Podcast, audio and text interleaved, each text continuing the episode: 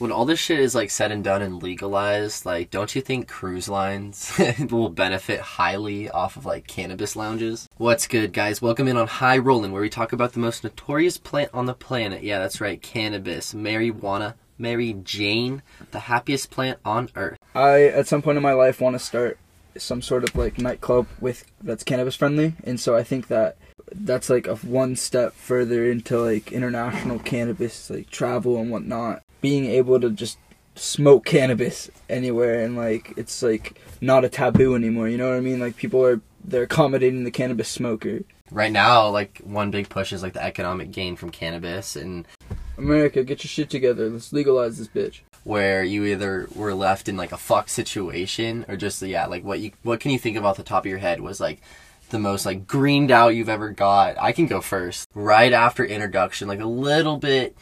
Yeah, I don't even remember the game start. Fucking one of the ushers, like all the ushers at these basketball games are like older dudes, and he had like a big beard and like a Santa Claus type beard, and I had recognized him from like games before, but I was so fucking high that I forgot he had like red and blue. So when I was like coming up on this fucking edible, and I just saw this man, like, bro, I like just figured a way out of fucking the fucking arena and made it home. And that was probably like worst experience I've had off that shit the next day. So I fucking love it. Looking back at it, like, I honestly wish I'd have more experiences like this nowadays, that I'm more of a seasoned stoner. But this is me freshman year of college, so it had been over a year that I had spent smoking. I took a tea break for 9 days when I went home for spring break, and then when I came back, I decided to literally rip the fattest bowl possible when I got back to the dorms, and it was out of an Illadelph, and I literally remember just fucking going back to my dorm, and there was, I created an EDM song, like the heaviest dubstep song I could ever imagine. Like, I created that shit in my head. Just played music like, in your head. I feel like it was crazy, bro, and like I would love to have that experience again. Dude, do you think, like, with the power of dabs, like, if you were to do... I mean, we've been talking about that lately. Like, what can we do that really hasn't been done yet? Like, we're seasoned vets on this stuff, but we're still, like, trying to do more. We've been talking about that 1 gram dab. You think you'd be able to achieve, like, the music in your head again if we were to, like, if you were to just smack a full gram? I think I could do it with off a half-gram dab, to be honest with you. I'm not... Dead ass? Yeah, dude. We haven't been smoking that heavy.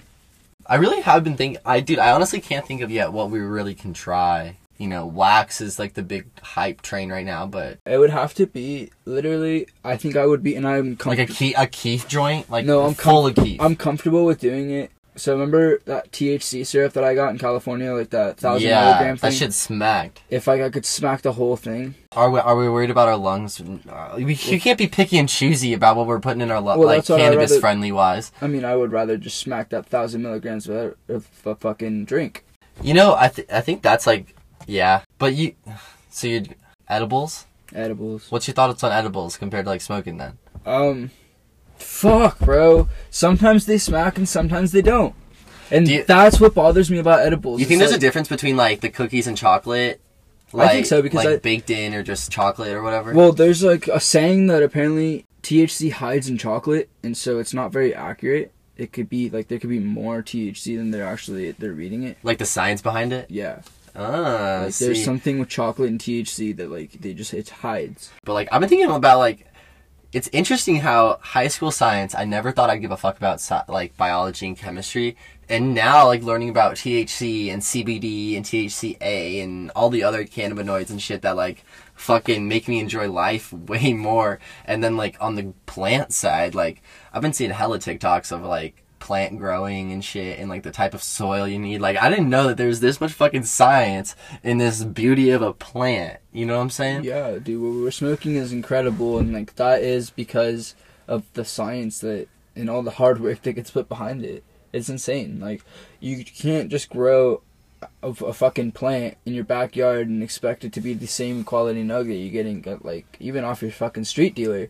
It's just no. Do you think your college experience would have been different? I don't know. We're in school in Arizona. It's legal now. That's what would fucking send me to the moon. Bro, what? Okay, but what about a Keef joint? Like, literally like a gram. Like, you just walked, like, right before this podcast, we smacked that, the raw cone. What if that was literally packed with Keef? Like, at the dispos, they sell, like, we can get, like, half grams of Keef. Like, that might get us high as fuck. I don't know if it's good to smoke just keef, though. Yeah, no, that would sound awful for the lungs. You know what I'm saying? Like, if you went to a school where weed wasn't a thing, would you have a fun time? Or do you think that, like...